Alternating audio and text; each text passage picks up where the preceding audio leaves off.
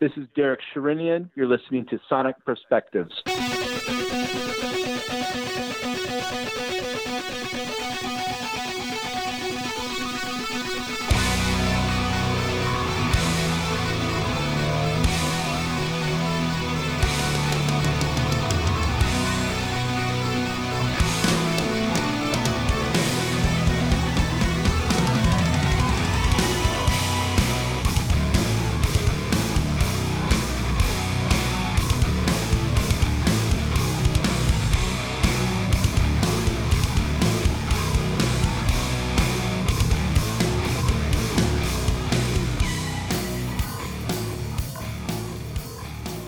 Hello, everyone, and welcome to another interview for Sonic Perspectives. I'm Rodrigo Altaf, and today we have a very special guest. I interviewed him a couple of times already, but stay with us because this one will be a unique conversation. I'm talking, of course, about the Caligula of keyboards, Mr. Derek Sherinian. Rodrigo, hello. Hey, how are you, man? Thanks for joining us. Thank you for having me. Now, is it true? I heard a rumor, someone said to me that I was your very first interview. You were my first interview, like almost two years ago now, yeah, for a different vehicle. Wow, well, how far we've come. I mean, I see that you're pretty much interviewing all my friends, and that's awesome, man. Congratulations to you. Oh, thank you so much, man. Thanks so much. So, we're going to try to address all your career to the extent that's possible. Nice. Yeah, let's start with that nickname, the Caligula of keyboards. Uh, where did that come from? Caligula keyboards. Alice Cooper dubbed me that during uh, the trash tour. First of all, I wanted to say to you it's a very special day. It marks 30 years ago when I first got hired by Alice. Awesome. So it's it's pretty uh, pretty wild to think all these three decades later, still playing music, still uh, grinding it out, making records, touring, and uh, let's hope for 30 more. Yeah, of course. That's something to celebrate, man. Congratulations. Yeah. Alice was Alice was a lot of fun. We used to play a lot of poker on the bus Oh. to uh, pass the time, and that was just his thing. He loved to golf Mm. in the morning before the shows and on the days off, but on the long bus rides, it was like he'd be ready to play poker. And overall, he was just a fantastic first uh, boss and first big gig to be exposed to the business on an international level, being on a touring entourage, traveling on a bus, first time on MTV. Uh, the album, the album had a song called "Poison," the single, which was number six on the top ten singles charts, and that's not just the rock chart, but the main uh, pop chart with Prince, Michael Jackson, and all that. So this song was huge, and I remember going on tour with that single being as hot as it was, and there was just such a buzz. Every city we came to, all the record company people in each city would be all enthusiastic, and it was just absolutely uh, electrifying. And then every year since then, I've never experienced that having a, a, hit single, and so everything else has just been kind of going out and playing the record. And so uh, Yeah. it's very it's pretty interesting experiencing that the first time, but then it never really uh, hits that level again. But different levels of uh, excitement for Yeah. sure. But that was very a, a great time, the most fun I've ever had in my life Yeah. and I'm still dear friends with Eric Singer, Jonathan Mover, Al Pitrelli, uh, Tommy Caradonna, the bassist. hmm I remember the the, um, the song "Poison," man, being played on MTV, not just on Headbangers Ball, but in every other program. So you're right, that was a huge hit. Yeah.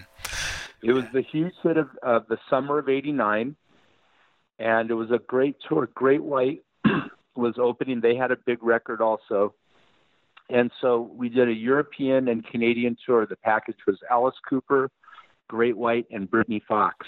Wow. and we were playing all the big hockey arenas in in Europe, and then it was just in Canada, and it was just an amazing experience. Yeah.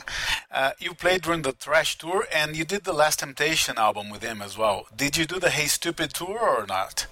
I did, yes, I did the Hey Stupid tour, and then recorded the Last Temptation album, and then after that, I did some sporadic uh, festivals like Rock in Rio, Mm. Monsters of Rock I did like in '96 and a couple other shows. All right, yeah. And one thing I only realized recently after watching the movie again is that you're on the Wayne's World movie with Alice. What was that like recording that movie? Well, it was interesting. Van Halen was originally supposed to be the band in that movie, but they pulled out for some reason, and we were midway through a tour, and then I remember management said, "Hey, we're gonna do two days of filming for this movie with the guy from Wayne's World," and I'm all okay, whatever. I didn't really know who it was, but I was excited that uh, we were still we were getting paid by the movie company and we were getting paid by Alice. So I remember it was like a double payday for the two days. Fast forward six months, this movie comes out and it was absolutely huge, and uh, it really helped Alice's a little bit and gave it a bump. But if you're looking for my scene, make sure you don't blink because it really goes by less less than a second. Yeah, but, uh, it was a lot of fun. Yeah. It was a lot of fun. Yeah. Uh, but before Alice, uh, tell us the story of how you went to Berklee. And I know you're friends with Al Pitrelli, which you mentioned uh, when you studied there. What was that whole experience like? Was there a lot of competition? And uh...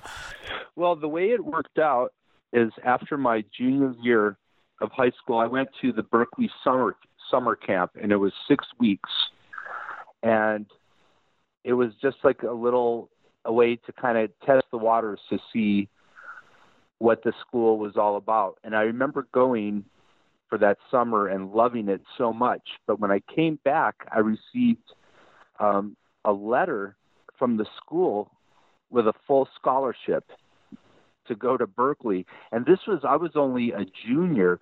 So this was very cool. And I remember uh, going to my parents saying, hey, look, you know, this is all I want to do. I have no desire to do anything else. This school seems to think I'm pretty good. Let's just, this is uh, what I want to do with my life. And my mother was saying, no, absolutely not. You need to finish high school. You know, you're only 16.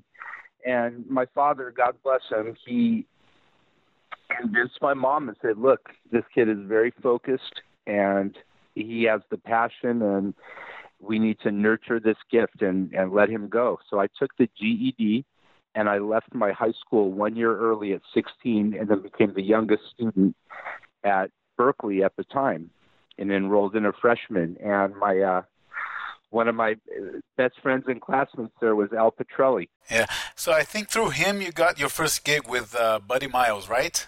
No, Alice Al Pitrelli was the one responsible for getting me the Alice Cooper gig. Oh, okay. Hey, with the Buddy Miles gig, I wonder if there's any recording of, of the shows you did with him.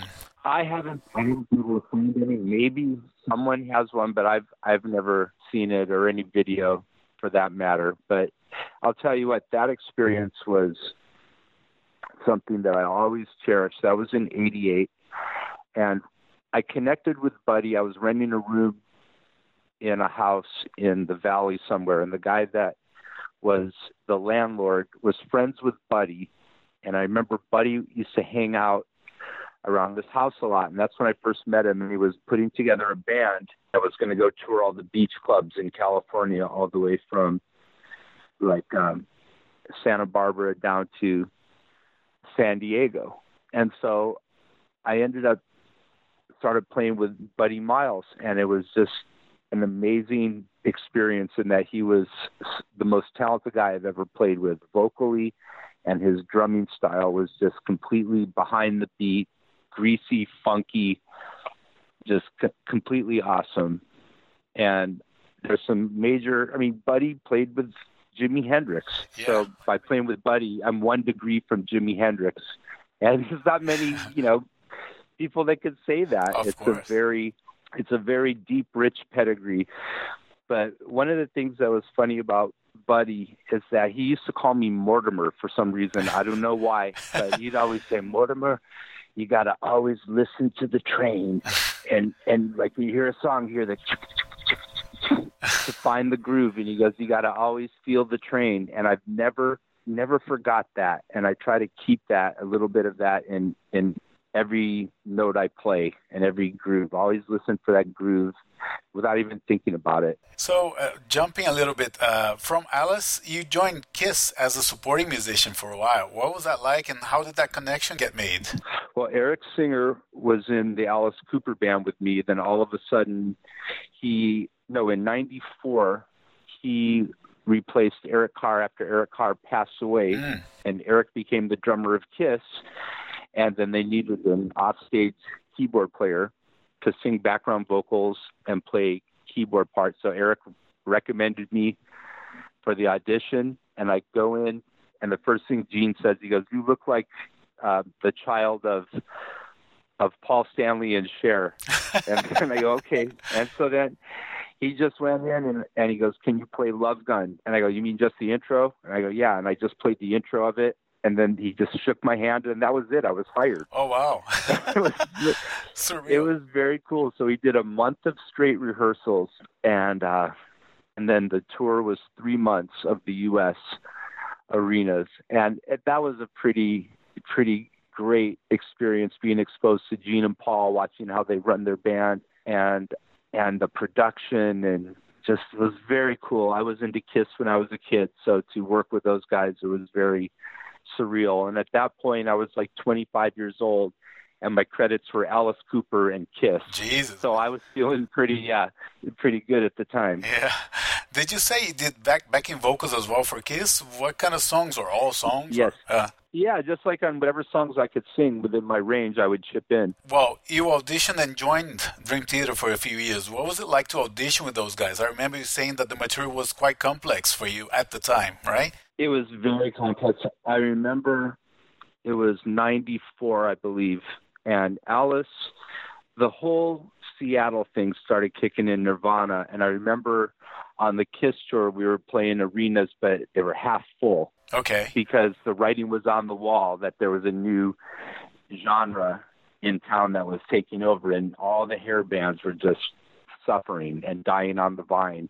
And so nobody was touring in 94 there was nothing going on so i was out of work and and so i i got word that this progressive metal band dream theater who i heard of but i didn't know any of their music i didn't know any of the the members whatsoever but someone got me a recording of it Mhm. and I forgot what song it was that I heard, but I remember just being really uh I was struck by it because I had never heard seven string guitar before Mm. and then I heard this the musicianship, the sick musicianship that reminded me of uh, the fusion stuff that I liked at Berklee, like Return to Forever and Al Di Meola, but it was done with more of a rock metal. It was a new sound Yeah. and I thought it was really, really cool. And when I received the three songs to learn for my audition, I really felt a uh, a, a tinge of fear because it was very, it was more technical than I've ever had to play before. But I really looked at it as a challenge, hmm and so I had a couple weeks to prepare for the audition. And so I went in and I remember meeting the guys. It was somewhere in New York, right right outside of the city. And everyone was really nice. And I went in and played and and it was a good vibe. But I remember saying to them afterwards, I was very honest. I said, Guys, I think you guys sound amazing. I, I've never played in a band like this before, but I would I if, if I had the opportunity I would give this my all and put my all into it. hmm And so and that was it. And I really walked away feeling like, you know, 50% of it, a 50 50 shot. Okay. They, uh, I go, it could go either way. And so then um, a week later, I ended up getting a call from John Petrucci saying, hey, you're in. And shortly after, I- had to move to New York. Yeah, and then you did the change of seasons, and I think uh, from memory, I think that was the first time you had like your your picture on an album booklet, right? That's right. We did after um, a lot of touring for the Awake tour. We went in to record Change of Season. I think the studio was Bear Tracks. It was Yeah. in, it was somewhere. It was I forgot what it was, but upstate New York. Okay, and And that was the first time for me ever really going into the, the studio and making a record. So I remember that was a very big deal for me. yeah, and I think you got exposed to a whole new audience at the time, right? And your profile, got a little bit of a boost in the prog realms, right? Well, completely, because I didn't have any experience before in it. I was, I mean, my gigs before were Buddy Miles, Alice Cooper Kiss, which had nothing to do with Prog. progressive at Yeah. all. So I was Yeah. kind of going into, it's pretty wild if you think about it, from never being in a prog band going into the biggest prog metal band at the time. it's insane. Yeah, yeah. and so I was like, I had to like learn a whole new style. And I'll say this: having to learn the Dream Theater material, the the two weeks before the Awake tour starts, that there was the most uh, intense music uh, musical study I've ever had to do. And I I made a deal with myself that if I could get through this and make it to that first show, that I can be able to get through anything musically that comes at me after this because because it's one thing to go learn a bunch of songs that you can that you've heard your whole life Yeah. you know what i mean that are that are in your head but to go learn like a dream theater 2 hour set of music with odd time signatures that you've never heard before that you have to memorize and i don't reach like if you see me play you never see a chart or any kind of uh, Yeah. screen Yeah. on stage. It's all memory because my feeling is if you're reading it, you're not feeling it. And I always will memorize. I mean, my whole career, I've never read a chart on stage ever.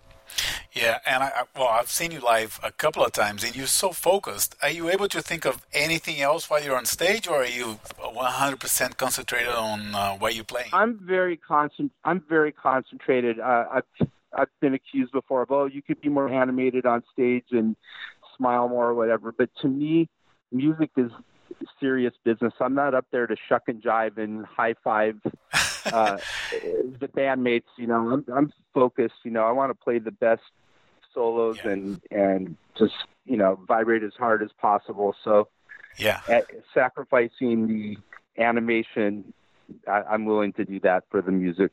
no, and and one can tell when it's the case that you're focused versus you're disengaged or not interested. I can definitely tell that you're so into it, so into your playing that it's not you're not disengaged at all. Well, the first time I saw you play live, I don't know if you remember that show, but it was on the Monster of Rock in São Paulo, 98 or 99, 98. With uh, and the same festival had Glenn Hughes, your future future bandmates, Manowar, Savatage, Slayer, Megadeth. I remember that, and that was uh, just a little side note that Al uh, Glenn Hughes saw me play that show with Dream Theater, and I made an impression on him, which um, he he said to me after we got together in Black Country Communion. He goes, "You know, after seeing you play in Dream Theater, I really made a note. You made an impression on me, and I knew that we'd play together in, at Wow. some point." So That is so cool. yeah. Uh-huh. Yeah. Yeah. And well, after you left Dream Theater, you did the most insane run of albums with Planet X. Did you select those musicians yourself, or how did that project come to be? Well, the way Planet X came was I was doing my first solo record with Magna Carta, and while I was in Dream Theater, I remember that Dream Theater was on a break, and so Mike Varney came to me with a solo deal. So I didn't even say anything to the band at all. I wanted to surprise them, and Mike connected me with Virgil Donati, who I heard about but I didn't know much about him. But when I did some research and heard his drumming, I was amazed. I'd never heard anyone play like that before. So on our first jam, mine and Virgil's, we wrote Apocalypse Wow. 1470 BC, which is the opening track on my uh, solo record and also a, a staple in the Planet X shows. And so it started off where I wanted to just make a really sick progressive record because I remember after falling into infinity, there was a lot of criticism that the band was commercial Yeah. and I was fingers were being pointed at me because I was the new Got you it. know, band member. And so if the sound changes, who's the first one you, you go to? The and new guy. having to replace, yeah, and having to replace an original member is not the most fun uh, task in the world Yeah. because I get it. You know, when you're a fan, because like when Van Halen, I was a fan of the original Van Halen. Mhm. Now you put a new singer in, yeah, he's great, but it's not the original. And so Yeah. It's it's disappointment, and so I get that. But you have to understand the person that comes in and fills that slot. He has one of two choices. He can either try to do exactly what his predecessor did, or you have to pay as much respect as possible, but try to forge your own voice. Yeah, absolutely. You know, and I and so I tried to do that in Dream Theater, like with his with the Kevin Moore solos. I would always start the solos and and quote, you know, key parts of it, but I would always take it off and and get my own vibe in there. Yeah, no, I understand that. But uh, every person I talked to that collaborated with you on Planet X, uh, I mean, Tony MacAlpine, Tony Franklin, Dave LaRue, Virgil Donati, they all speak fondly of that band. Is there any intention or any chance of maybe doing a run of shows? It's, I mean, it's 20 years of the first album now, right? It's 20 years, and what's really amazing is that I didn't realize that it had such an impact on so many musicians around the world and younger musicians that are in their early 20s saying, wow, Planet X, where we can't get the record anywhere, but I heard, you know, things of it. And it's really, it's really flattering to know that these records that Tony and Virgil and I made, they had such a worldwide reach.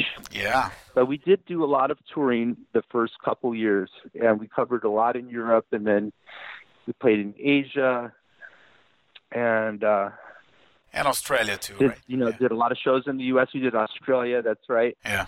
And so we covered a lot of ground. I would love to do it again. Uh, I've talked to Virgil and Tony. Tony's into it. Virgil is kind of lukewarm. I think he has his other bands and stuff happening, and yeah. he made it clear that he's not available to do anything in 2020, which is sad because that's the 20 year anniversary. So, you know what? I'm open to doing it whenever everyone's into it. You know, there's no rush for me, but whenever they're ready, whenever it's vibrating, I'm in. Okay. And another on and off collaboration you have is with Billy Idol. How did you get involved with him, and how would you compare his gigs with uh, Alice and Kiss, for example? Well, Billy Idol was from 2002 until 2014, so that was a a, four, a 12 year run, which is pretty much a long time to play with anyone. Of course. Or any to have any kind of job, I think, for that matter. But that was a very cool gig. Uh, to work with a front man that is so electrifying up there. He's really a true star front man. Alice was a star. Uh, Gene and Paul were stars. You can just see the reaction that the crowd has, the way that they're magnetized to them. Billy was kind of like a um, Elvis light, but still, he still shook that room up, and he was fantastic. And he was a great boss, very fair and very generous, and it was very important to him that his band was comfortable and and having a good time. So. So yeah, I really enjoyed my time playing Right. that gig. And Steve Stevens was great as well. Great guitar player. And Steve has played on a couple of my solo albums. Yeah, yeah, he did. Uh, well, let's talk about your solo career now that you mention it. Uh, it's been a while since your last one, uh, Oceana, right? I believe. And I 2011. yeah, so eight years now, man. I understand there's a new one in the works, maybe. Yes, well, there is. I just signed a new solo deal with Sony. I'm very excited. I'm going to be, well, I have written the whole record. I'm going to be having Simon Phillips, who will be playing drums and mixing. And Simon and I have been working together since 2001, my Inertia record. To me, Simon is, I've learned more from Simon than anyone else I've worked with. He's just the ultimate pro. Writing, just the uh, he embodies excellence in everything that he does, and I aspire to be like that. I want to be in that category of musician, producer, and but being exposed to him is the best thing ever for me. Yeah, and well, he's a nice guy to boot as well. I spoke with him a few weeks ago. The best. He, he mentioned he loves working with you, but one comment I made to him was how different you and him are in terms of personality. It's amazing how you guys find common ground and are able to work together. We're not that different. I mean, he's British, I'm American, or whatever. But the bottom line is, we're into great music, and we work very hard, and we don't compromise. And so those common denominators right there supersede any other uh, personality difference. It's hard to find people that have the same passion and intensity hmm for the same type of sounds and someone that you can walk into a room and create something from nothing and walk away with a song at the end of the day it's uh it's a pretty magical and awesome thing and that's what I do with Simon we go up I go up to his place for 2 days uh in three different sessions and we wrote the whole record and then we're going to cut the drums in December over like a four day period. I'm also very excited. Joe Bonamassa is going to guest on the record and come up and cut live with us Oh wow. in December, so that's good. There's also some other great guest stars, Kiko Loureiro from Megadeth, and he came over a couple days here at my studio, Beechwood Manor, and we wrote an amazing song. It's like eight minutes, and he's playing nylon and an electric eight string guitar. I've never even played with anyone with an eight string before, but this thing sounds sick Jesus, man. and he's he's Yeah. just really great. He's been fantastic to work with. I've known Kiko a long time, and interestingly enough, he's my neighbor. He lives less than a mile away from me. Oh wow. Very cool. I saw the video. He was playing something like a flamenco kind of vibe. Yeah, there's a section, and it's also kind of Brazilian. There's Brazilian rhythms in it, and then he goes into a flamenco thing. So, yeah, it's very cool, very creative. I'd I'd love to work with Kiko uh, any in any capacity. I think he's fantastic. So I'm excited about this song, and then I have a couple other great guest stars up my sleeve, which I'll reveal later. Okay. And I was always curious about the writing process of your solo albums because you work with so many musicians. Do you write the parts and then invite them to play, or do you call them in and they write with you? Mostly in the past, it's been uh, I write and then bring them in, like all the Lukather stuff. I've never written with him directly. It's always been him coming in. Uh. But with Steve Stevens, I would write with. Okay. And then most of the stuff I've written in the past is with either Simon, and then I did a lot of writing with Brian Tichy as well. Okay, let's talk gear for a minute if you can. Uh, you're a strong advocate of vintage instruments and uh, that vintage sound, like the Hammond B3, the Kronos, the Fender Rhodes, etc., and the Red Clavia Nord, which is always on the top of your rig. Tell us about that choice and why you're not a fan of the new stuff with all the gadgets and apps and stuff like that. Well, you know what? I think everyone, you know, whatever works for everyone. For me, the type of music I play that's heavy music with heavy guitars, I just know that there are certain sounds that are timeless and does not take away from the heaviness. And Hammond B3 through a Leslie and the way I have them modded and running through Marshall heads, it's just fucking balls. There's just no way around it, man. Yeah.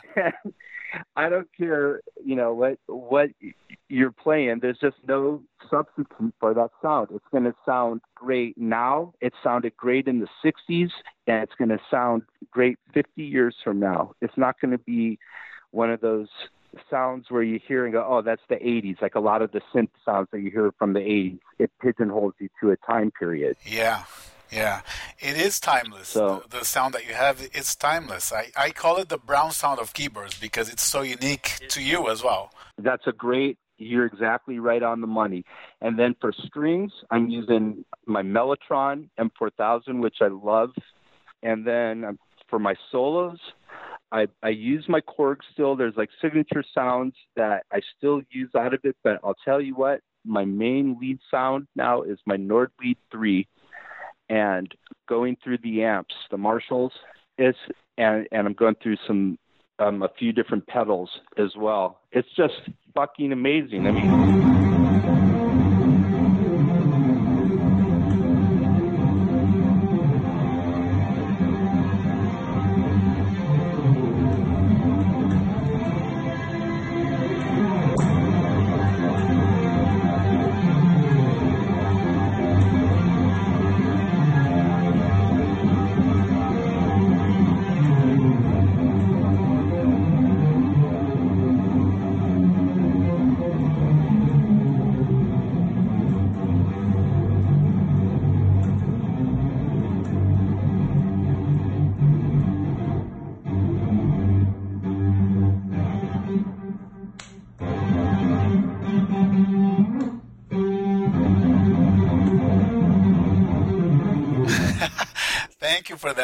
Did you awesome. hear that? Of course, that was awesome. So Thank you You know, you, you just can't get those sounds out of fucking you know Yeah. computers. I was hearing an album the other day, uh, Joe Hoekstra's 13. The song Oh, that came in, I was that. like, there's no way that that's not Derek, man, because it's so you, so unique. That's funny. Yeah. There you go. To me, that's the most important thing is is to have a signature style and sound. And you know, just what you said right there, that's the one thing that people always say about my playing that the minute that the solo comes in, whether it's an organ uh, or synth, they just know it's me because there's just a lot of characteristics and things that I do that other players don't do. And that's that's I've always strived for that. And the person that inspired me for that was Mr. Edward Van Halen. And I recognized this characteristic at 13 years old that there was something about his playing that he just sounded like himself. And he was doing things that no one else were doing sound wise and technique wise. And so I've always strived to kind of be like the Eddie Van Halen of keyboards, my approach to it. It's more gu- guitaristic and more um, outside the box and more aggressive, more fire. That's awesome. And we spoke about this before, but I can't help but ask you again about uh, playing with Eddie. What was that like, man? That crazy night there where we had a party and you were part of his band for one day. so so the way that happened was my friend has had a cover band called the Star Effers that was they used to play the Sunset Strip and Edward's wife it was his girlfriend at the time um was hiring looking to hire a band for this huge party. I guess she used to work at this porn company as a, a publicist.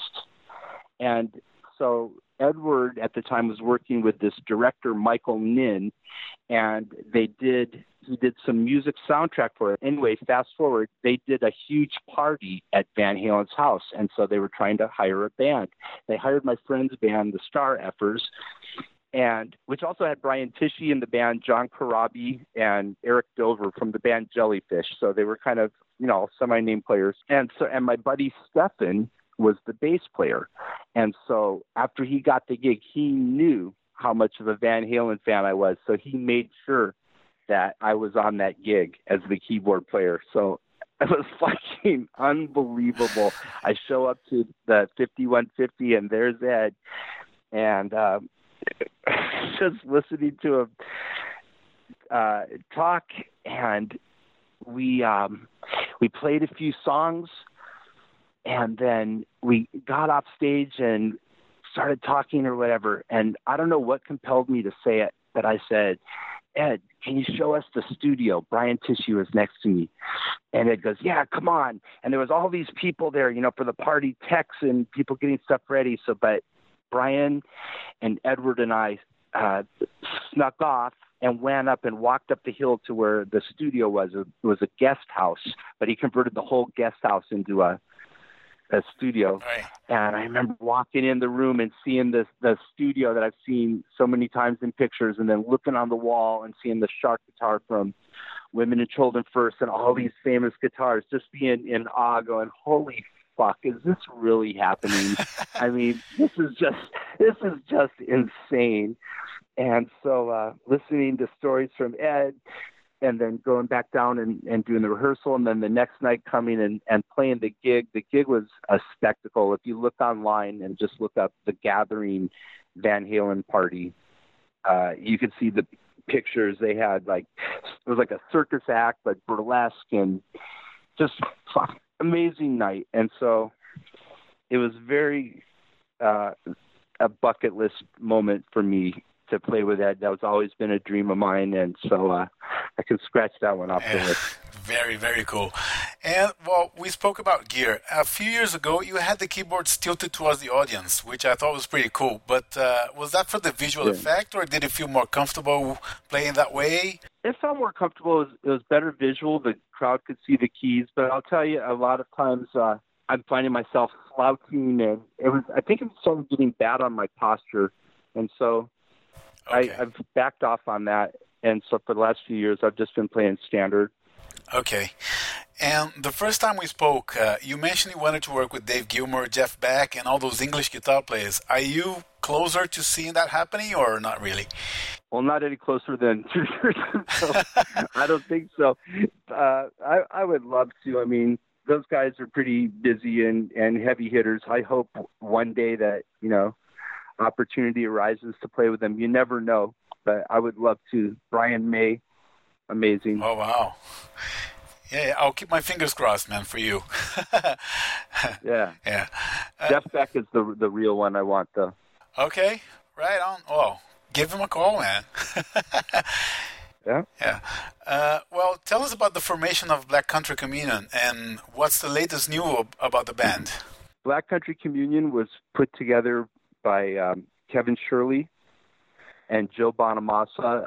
Uh, it first started with Joe and Glenn, and then Kevin brought in Jason Bonham on drums, and then me on keyboards from when we worked together in Dream Theater. And it was interesting. It first started off with, well, do you want to come down to a studio and just write some songs and see how it goes? I said, yeah, of course, because I, of course, I knew who Glenn Hughes was and Jason I'd never worked with before, but Joe, I was starting to hear a lot of really good things about. And so I wanted to be involved with it. So I went down to the studio in Malibu and it started off supposedly going to be three songs, but we ended up staying a week and wrote a whole record. And that wasn't wow. the original plan, but it was a good vibe. Yeah, we kept going. So the record came out and they put it out and the response was amazing, especially over in the UK and, and Europe. Like people were blown away by it and no one was expecting this response. And it got to a point where it was a no brainer that the band had to go tour. The people wanted to see it. So we took the show out for the people and, and people loved it. And we put out the second record, third record. Uh, then there was a breakup it's been so long I, I forgot even what the the source of the breakup was. But the band disbanded for five years uh-huh. and then got back together for the um, the Black Country Communion Four yeah. record, which was a few years ago, which came out like around the same time as Sons of Apollo. Exactly. Yeah. Psychotic Symphony. Yeah, it was like horrible timing. I remember, but it just it just works out that way sometimes. Yeah. You did three shows with with uh, Black Country Communion at that time for that to promote that album. Unfortunately, I think that's what it was, right? Only three shows. The second, but the second album, we went and played a bunch of shows. Yeah, there's a live DVD and everything. So, eh, are there Yeah. any plans? I know that uh, Joe's the busiest of you guys, and I think his uh, his schedule conflicts with Black Country Communion. But are there any chances over a I think I? I think I heard story. I think I heard 2021 maybe there'll be something. So Okay. we'll see. One thing I wanted to ask you, Derek, is about your uh, association with uh, Yngwie Malmsteen. Uh, when did you get to meet him, and how many tours did you do with him? I first met Yngwie, and the first time I ever got a call from his people, it was probably less than a week after I was out of Dream Theater. I think once the word got out, Yngwie uh, quickly approached me and flew me out to Miami. And I remember flying out there to his place and, and meeting him. I was a big Yngwie fan at Berklee. I remember when I was there at, in 1982, 83, or 83, 84, Alcatrazz, and, and Yngwie just exploded onto the scene, and every kid in school was learning the Paganini Caprices and learning Black Star and, and all the Yngwie riffs. So to be able to meet him and come down to Miami and play with him, I thought it was, was pretty cool. And so he ended up hiring me to play on a South American tour. But at the time, I was doing my Black Utopia rec- record, and I remember working a, uh, a deal with Yngwie that I would do his South American tour if he would, uh, and part of the payment was that he would play on on my record, which was awesome for me because he doesn't do a lot of guest appearances. Yeah. So I was very stoked. I wrote a song that was perfect uh, for Yngwie that I wrote with with him in mind, and so to actually go into his studio with him down there and to record my music. And what was so cool is that you always hear these stories about Yngwie where he doesn't collaborate with anyone. He doesn't, you know, take it's Yngwie or the highway and all this stuff. When he played on my record, he was so like he wanted to make sure that I was getting exactly what I wanted and I was happy with his performance and he was open to suggestion and it was fucking amazing. And the solo that he plays on the mid the middle section of Sons of Anu in uh, on Black Utopia, I watching him play that solo in one take was just amazing to me. Be, being able to witness that kind of mastery on the instrument, and I actually play over those chord changes live. I do this whole Ode to Yngwie section, which is oh. what I call it live, where I'm playing to the orchestra, and that's the exact section that Yngwie solos over. Right. Uh, well, he played with you in, in a couple of other albums as well, like uh, Blood of the Snake as he well. He also played on, Blood, on Blood of the Snake, and it was the first time that we ever heard, uh, oh, on uh, Zakk and Yngwie playing on the same song, and oh, that was wow. on Black Utopia. And then they and then they also did it again on on Blood of the Snake. And and you toured with him years later uh, with uh, Generation Axe, right? Uh, what was that like? And uh, yes. would, you, would you do it again? That was a short tour, I believe it was only Asia, and I remember getting one morning I was working in the studio, and then within 20 minutes I had I had two phone calls. One was from Steve Vai, and then 20 minutes later it was Yngwie. And it's so funny whenever Yngwie calls, he's like, Derek, it's Yngwie J. like, okay, thanks for letting me know that which Yngwie it was. I wouldn't uh, have known otherwise, right? yeah. exactly. and so they just go. They both asked me, said, "Look, we need uh, a keyboard player for this tour. Are you available?" And you know, when guys like that call you and ask you to play, you don't say no. And fortunately, my schedule was open, and uh, I went to go play. And it was also Nuno Bettencourt my my dear friend Zakk Wylde, who I have a deep history with, uh, obviously, and and uh, Tosin Abasi on on guitar. I didn't play in Tosin's band, but I played with the the uh, the Big Four, and it was pretty awesome. Right, playing with all these these different great guitar players, having to play their music, and and to conform to their styles. It's it's all about being that chameleon and being able to adapt to your environment. And so, from going to play with Zakk, playing Black Sabbath songs, again, what is the sound that's going to go up and compete with Zakk's Marshalls. You have to play B3. You have to have that Hammond organ sound because there's no keyboards in Black Sabbath. So what are you going to play? You're either going to sound like a cheese puppet up there, or you you got to dig in and and make things even heavier. Let's talk Sons of Apollo. The, the first album, Psychotic Symphony, was uh, very well received, and one could tell that everybody put their heart and soul writing that one, right? I, I think so too. I think that everyone gets a chance to shine in Sons of Apollo, and that's one of the things that I, I credit Mike Portnoy for. In Dream Theater, he kind of had the same vision where if you list, look at a lot of the structures of the songs, everyone in the band is featured. It isn't just the guitar player or or the singer or whatever. And so we try to make sure that everyone's talents are shining as much as possible in this band. When the record came out, man, I, I listened to it just before I interviewed it the, the first time in 2017. I was honestly afraid because mm-hmm. there's so much competition for space in that band. But no, at the end yeah. result is everyone has their chance to shine. Everyone has has their place in the sun, right? So I think it's it's a well balanced sort of band. I think so too. I, I really love the uh, the combination of Bumblefoot and myself because we're both unique players. We both have the signature sounds, but the way that we interact on this record and you know, times where I just step back and let him go. Yeah. And it's just really I can't wait for people to hear this new record.